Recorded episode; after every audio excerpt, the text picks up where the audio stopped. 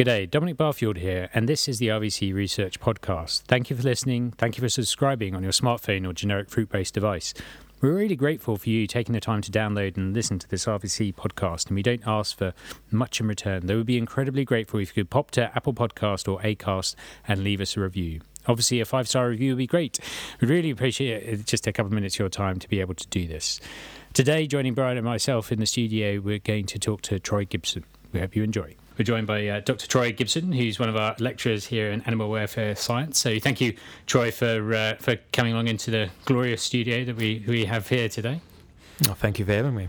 And, well, thank you for for, for uh, not having too much duress put on you to uh, to come in today.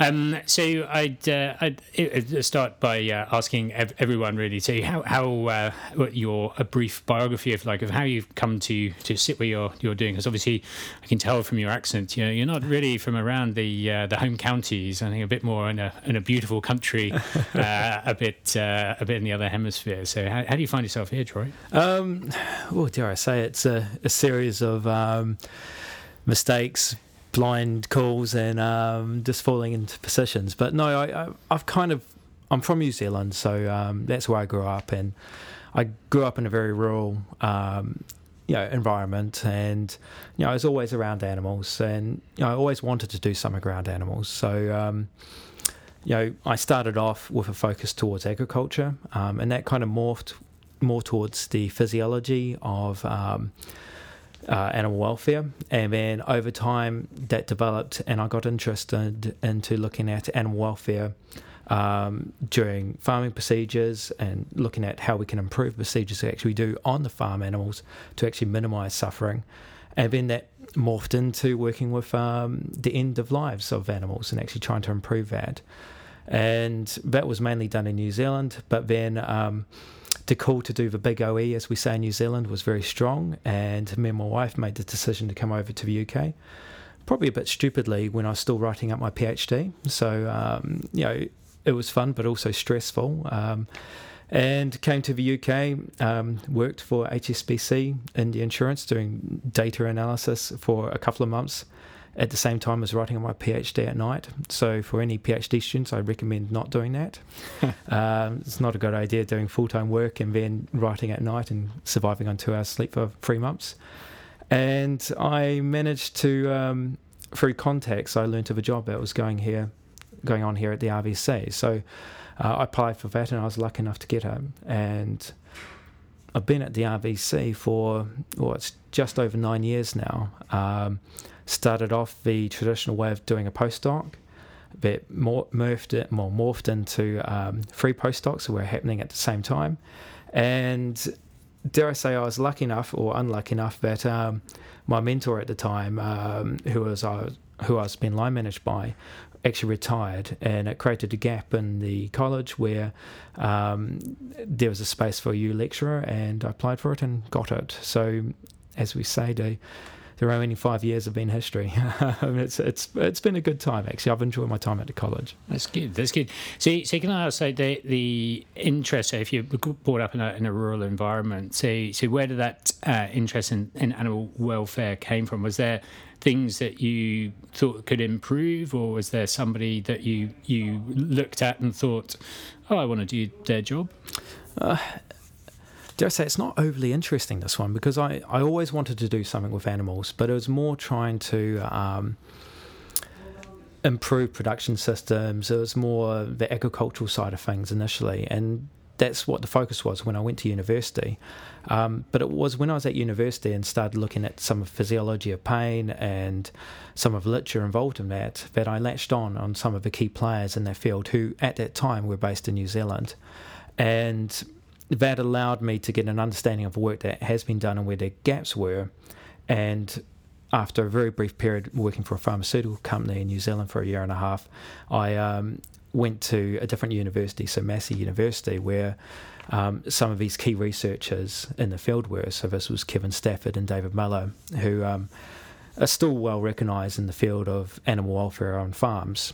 And I managed to work with them um, in a, a postdoctoral position, and then an opportunity came up to do a master's. Um, the master's was far too big to be a master's, so it turned into a PhD. So um, it was basically I, I developed an understanding of feeling or interest in animal welfare quite late in my undergraduate studies. Um, and it was mainly via the physiological route that I became interested in animal welfare. But over time, I realised that this is actually now where my passion lies, and that's where my focus has been for, or what is it, the last eleven, twelve, fourteen years? I can't remember what it is now. so, you, so what was your uh, PhD on, Troy? Um, my PhD was looking at um, the welfare of cattle during non-stun slaughter, and it was principally focused on actually, is the cut itself painful? So we did a lot of what I think is very good science, actually looking at the mechanism of uh, noxisensory input in cattle and how that was actually modified by different practices. And that was mainly using uh, brain changes, so using the E E G. And we could actually, well, we were the first group, and my PhD was the first case of actually providing some sort of qualitative and quantitative data that actually suggested or showed that these animals do experience a noxious insult, which would be experienced as pain. And that's been since validated by a couple of research groups um, across the world now. So, you know, it was a very good study to get involved in, and at the time it was particularly high profile, um, but it was a very interesting study. Okay, and uh, and so what were the what's the the the fall not the fallout that's probably one thing, but what what what's been the progress since that in, in that in that particular field? Well, I kind of dip in and out of the uh, non-stunned um, slaughter field. So um, my employment here at the R V C, initially most of my focus was trying to improve stunning practices. Um, people often think about um, the issues that animals face during the end of their lives during stunning and slaughter and concentrate on non-stunned. But there is an important realisation that some of our stunning techniques aren't always perfect and they do fail. So there's still quite a lot of work that has to be done on the stunning techniques that we do work on. And and that has been about eighty percent of my work that I have done over the last um, nine years at the college. On the non-stun side, I've worked on a couple of projects looking at restraint systems. Um, here in the U K, we have to use upright restraint. Meanwhile, in other parts of Europe, um, you're able to use inverted and upright. So I've been involved in a very large project looking at those kind of systems and seeing what are the better systems. And then we did some Defra funded work a couple of years ago where we were looking at the position of a neck cut and trying to um, improve a bleed out as a way of actually making the animals lose consciousness quicker. So dare I say, in the field of non-stun slaughter, I've now been going towards the approach of um, trying to refine and improve the techniques that are, are available, as opposed to actually what I initially started off with was actually just identifying welfare hazards. Because I think we, as veterinarians, as researchers, um, you know, some of these practices will continue to happen, and sometimes for very good reasons, um, but we have to be proactive and see how we can minimise some of the suffering. And we can do that as scientists, but we can also do it by w- working with different religious communities as well. So um, some of my work is now taken on more of a sociological um, side to it as well. And, and could, could you elaborate on that, the, so, um, the sociological side of it as, as well? Well, it was mainly with regard to the restraint work, because the scientific data was quite um, sketchy about whether um, the different restraint systems were good or bad. I suppose from a scientific viewpoint, they are, each have their strengths and weaknesses. But the unanswered question is, how does this fit in with the uh, requirements of the different religious communities? Um, and the only way you can actually do that is actually asking. So, you know, we have had meetings with um, leading authorities in the different communities to discuss their viewpoints on the different restraint systems. And there are some systems that just are not appropriate for certain sects or certain um, communities. Meanwhile, there are other ones that are acceptable. So, you know, I found that work fascinating, and it was nice to actually be able to work directly with people on what is quite a challenging area. We did similar work also with the neck cut position work, um, where we had very good engagement with the Muslim community, actually looking at the neck cut position, whether it could actually be brought out. And dare I say, the background to that was actually us observing um, slaughter practices in other countries, particularly halal slaughter, where some people were doing it. Um, so a refined cut without actually knowing it, and knowing they actually were providing better welfare than what some of their um, uh, f- fellow religious um, uh, members were actually doing in other parts of the world. So, you know, I think that aspect of animal welfare science is very important, and we often forget about that. Um, you know, as scientists, it's very easy just to focus on the narrow results and getting the publications out there, but it's engagement with the communities to get the message out there. And it's not just um, doing podcasts or presentations as a way of getting your findings out there. It's actually talking to the stakeholders. So, you know, I now think that's a very important part of the work that I do.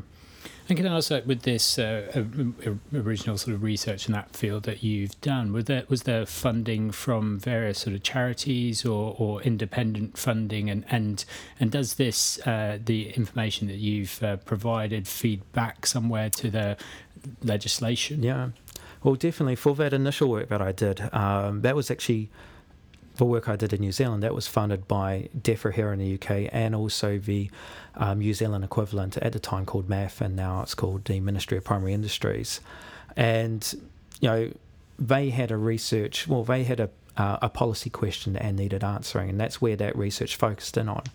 And, you know, when you think about um, types of research and the impact that they can have, animal welfare research can often have quite an immediate impact on the welfare of animals. So after that work was done, and combined with research from other groups and previous research, it was actually mandated that, well, it was not mandated, that's not the right word, it was um, it was made a requirement that all cattle in New Zealand had to be stunned prior to slaughter. So the ability to do non-stunned slaughter for cattle was actually removed in that country. Now, that work has been taken up by other countries now to support their arguments for or against different practices. Um, so it has actually has um, informed legislation in several countries now. That's uh, that's, that's pretty good. It, you know, not more than pretty good. That's very understated, isn't it? That's that's amazing. Um, and. Uh, With that, though, do you, is that sometimes when you get legislation in place or, or changing practices, do you think that in some people's minds, well, that stops it? We've we've we've learned our lessons there. We can't can't do better than that. Yeah, sometimes you do see that, and you know, I don't think that's a very proactive stance. Um, you know, if you take the case of cattle, um, you know, these are the animals that seem to take the longest amount of time to die when you slaughter them without stunning, and you know. Sure, we can identify and say that this is a hazard for cattle, and we have known this is a problem for a long time. Um, but there are other things that we can improve for cattle that are slaughtered in other parts of the world, but also the other species that are slaughtered with or without stunning, because, as I said earlier, even some of our stunning practices need quite a lot of work to improve. So it's always going to have to be a proactive, um, continued improvement. And you know, what we're doing now is a lot of developmental work and actually trying to refine and develop new stunning methods to actually try to get around some of the issues that we have with the old practices that we currently have. And, you know, on the religious side, uh, or non-stunned slaughter side, yes, it's, it, we can't be complacent. And But the key to be proactive, I think, is actually working with these communities. There will be some solutions that just aren't appropriate for um, some communities or religions, and that's probably fine. We can probably find other solutions to try to improve things. And often we focus too much on the act of slaughter. We also have to remember that um, what's happening to the animal all the way up to slaughter is very, very important for its welfare, at least in the abattoir, how the staff interact with that animal, how the raceways are designed, how they move up into a stunning or a killing box, and how that actual box is actually um, operated. These are all things that happen, whether it's stunned or non-stunned, um, which have major impacts on the welfare of the animal, and also the success of the method that we use to render them um, unconscious or to kill them. So, you know, it's always going to have to be an ongoing process. And so, what what are you looking at at the moment? Are you still looking in in, the, in this field, Troy? Or uh, we're still looking at on the um, stunning side. We haven't had much work recently on the non-stun side, um, but you know, we're doing quite a few projects. Um, I've got a PhD student, Carlos, who's actually doing some really nice work, looking at trying to develop new stunning methods for um, turkeys, waterfowl, so basically ducks and geese, which are very very difficult animals to stun. So he's doing quite a lot of work there, mainly going on the electrical stunning side. We've just had a paper accepted for publication looking at for turkeys at least, catapult stunning, which several groups have looked at, but we've actually done some um, E E G work where we're actually looking at brain activity in response to these concussive stunning methods and actually evaluating its success based on that. So that's coming out very soon. Um, we're putting in a grant very soon on the use of air rifles for dispatch of poultry, which, you know, might seem a little bit over the top, but it's actually something which is um, allowed under the European legislation and in the U K as well under the slaughter regulations, but there isn't actually any data on its success or otherwise. And it's one of these things which it just needs just a little bit of data to support it, or actually say we need to refine the techniques. And on top of that, um, I've got a Brazil a student in Brazil actually who's doing a study looking at dispatch of neonate piglets on farm.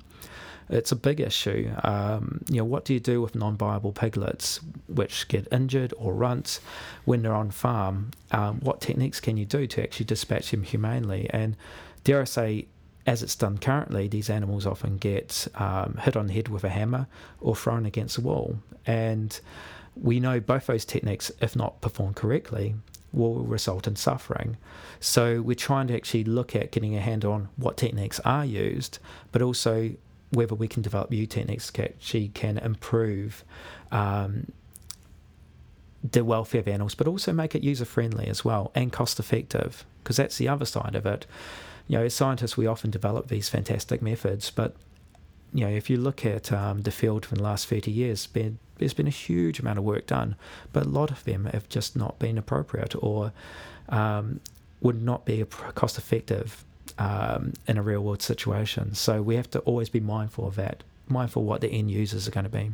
It has to be a very like pragmatic approach, I reckon, and, and, and also the, you know, what you're what you're doing, or the the actual focus is is seems to be quite uh, quite challenging. Like it's, it's one of those things that we all, you know, for people that are uh, that are not vegetarian or, or vegan, you know, that that might know the reality that animals have to be slaughtered, but the the manner in that, you know, people think about their life, um, whether they're having uh, fed on, um, you know, open pastures or what yeah. they looked at, but not actually the end of life and how important that that is. So so is is this what you you you've you fell into in a way, or you think this is the most important part of animal welfare science?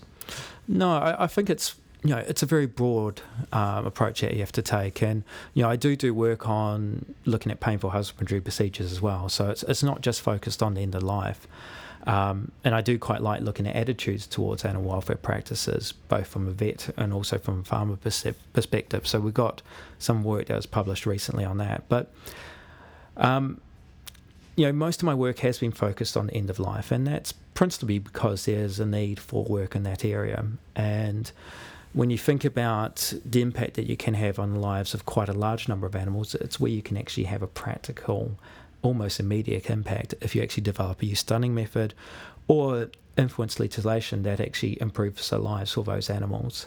Um, it is an area, if you talk to the general public, they all kind of have an opinion or an idea on, but in reality they have no idea what's actually involved. And, you know, I mean, this is across the board for anything involving production animals, because, you know, as society has developed and become more urbanised, and we've become more disenfranchised with um, where our meat actually comes from. So instead of um, having chickens in your backyard in, you know, a town or even in a city in the U K, now chicken is something that comes in a styrofoam package, um, and children identify with meat as being something that's on a supermarket shelf, as opposed to something that's coming from an animal, which going back about sixty years ago wasn't the case. You know, it was quite clear even in urban cultures where the meat was actually coming from. And this is an interesting dilemma now, because people are just unaware of practices, and you have a situation where people either switch off or they become hypersensitive because they're actually relying on information that's supplied by other sources. So if you get the case of, if we use religious slaughter as the example again, um, you know, people get very passionate about the idea of non-stunned meat, and also passionate about meat that might have been um, slaughtered for halal entering the secular market. Now, in reality, most of it is stunned anyway, and it's still using the same stunning method, but people aren't really aware of it. But um, it becomes a very emotive issue, and you know, people start commenting on things which they don't actually have a general understanding of what's involved. And in some ways, it becomes a negative spiral, and where we don't actually get anything that's any um, any proactive action actually happening, improving things.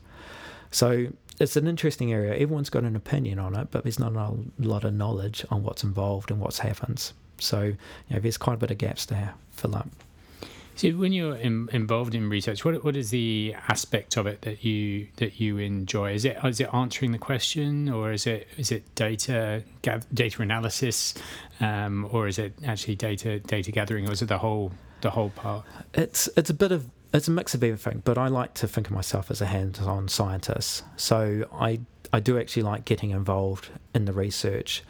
I do like posing the question, but actually performing the science and running the experiments, designing equipment, I, I have a real passion for.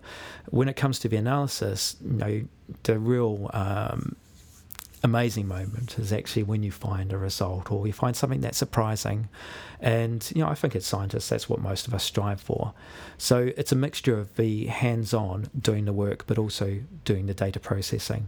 Now, I struggle a bit more for writing up, as many people do, um, and that's something as scientists we always do struggle with, because um, often you race to actually do the work, you race to an- analyse it, and then you find the findings, and sometimes life, lecturing, other things take over, and you're a bit slow in putting out the papers or getting the message out.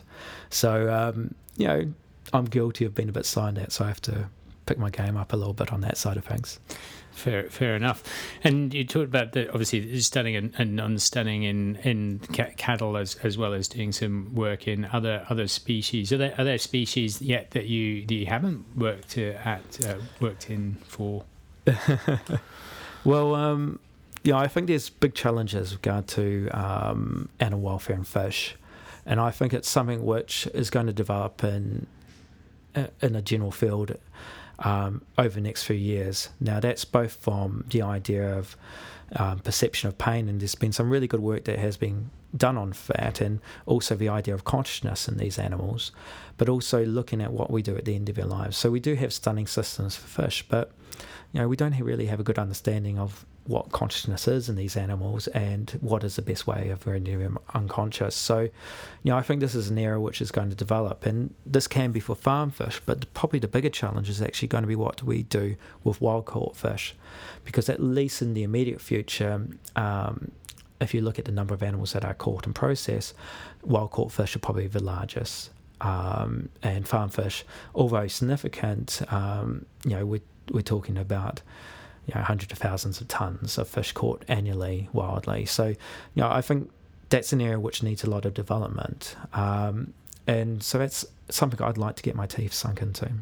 It sounds like a, a, a massive field, but I know I know um, exactly what you, you mean. I was at a, at a market in another country uh, recently, a fish market, and seeing how that like the fish were gasping as it as it were on the on the display, and how it's not in in a way that's un, uncomfortable um, for well for me to look at. I, I can understand why people you know display fish that are uh, fresh, inverted commas, but. But could you imagine the uproar if that was a, a lamb or a, yeah, exactly. or, or, or a chicken? You know that you know people would obviously you know react strongly to that. But but why?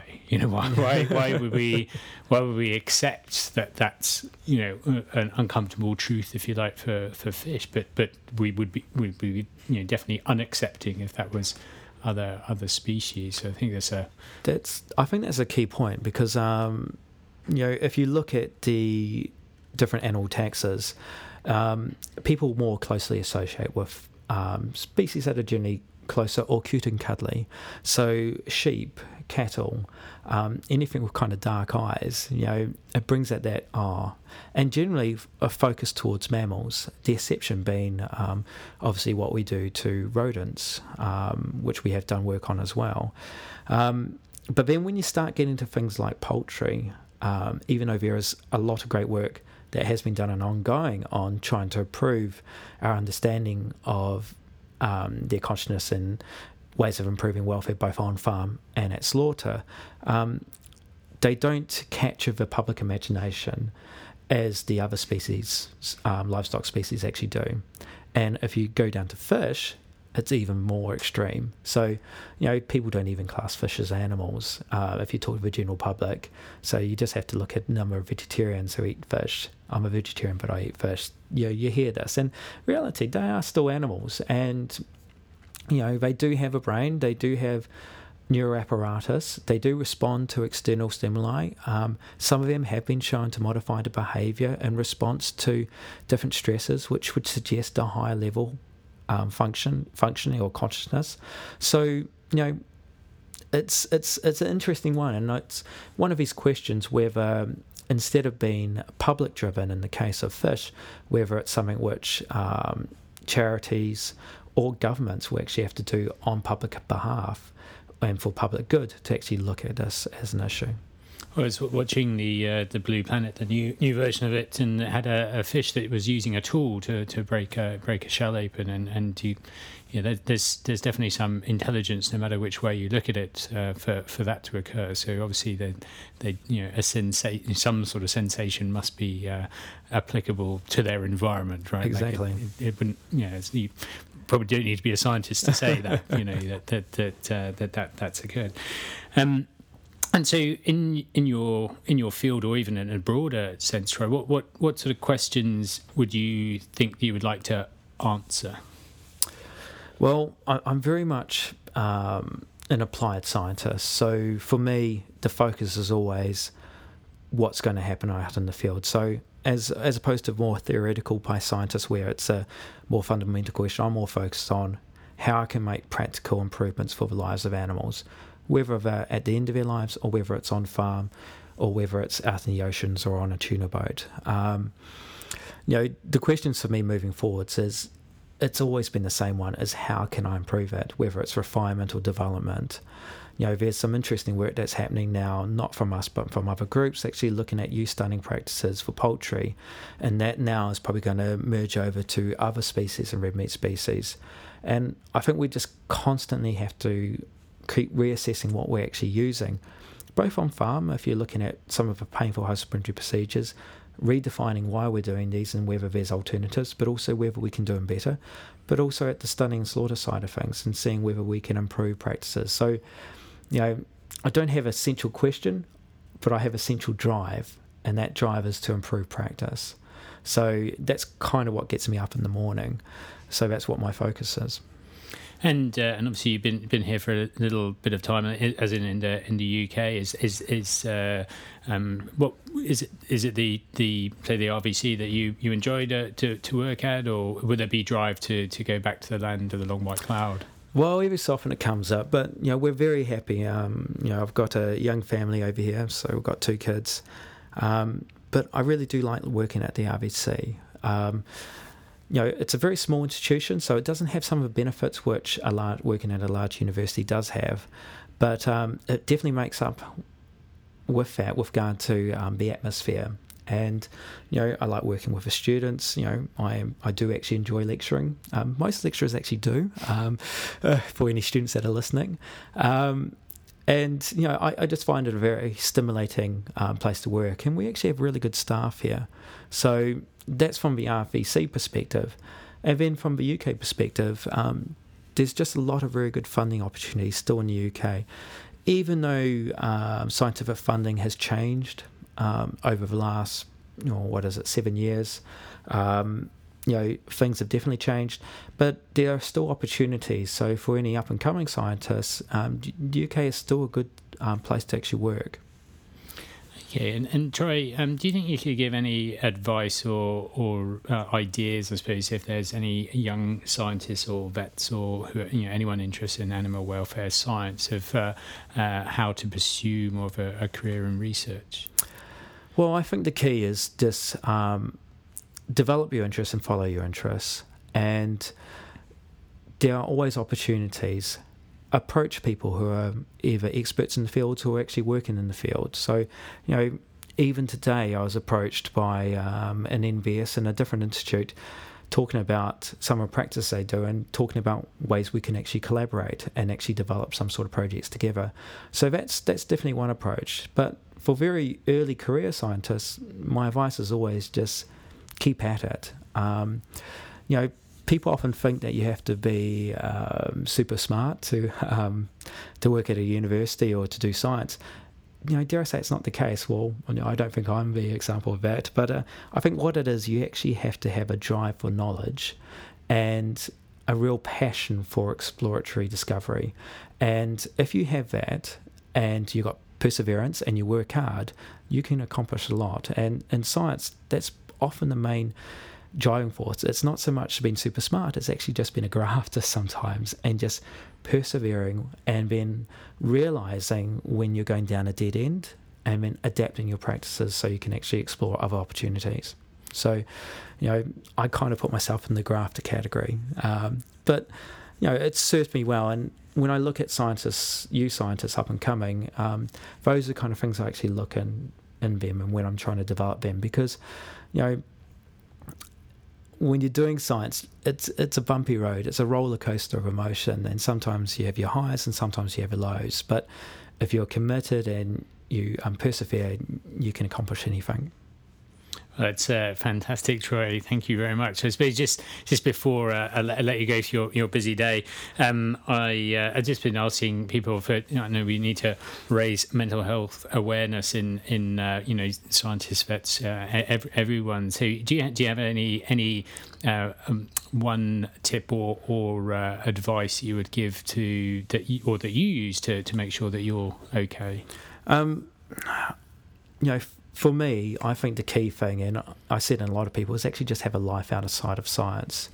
Um, so make sure you actually have a support structure, family, friends, um, whatever, that have something outside of science. Because, you know, science, and it's the same with veterinary medicine as well, um, you can very easily just get very narrow, narrowly focused and just sidetracked and thinking that what you're doing is your PhD or your B VET Med is who you are. It's not. You know, yes, it's part of who you are, but it's not defined, doesn't define you. And, you know, it's really important to have support structures outside of the science. And whether it's family, it doesn't really matter, whether it's a cat.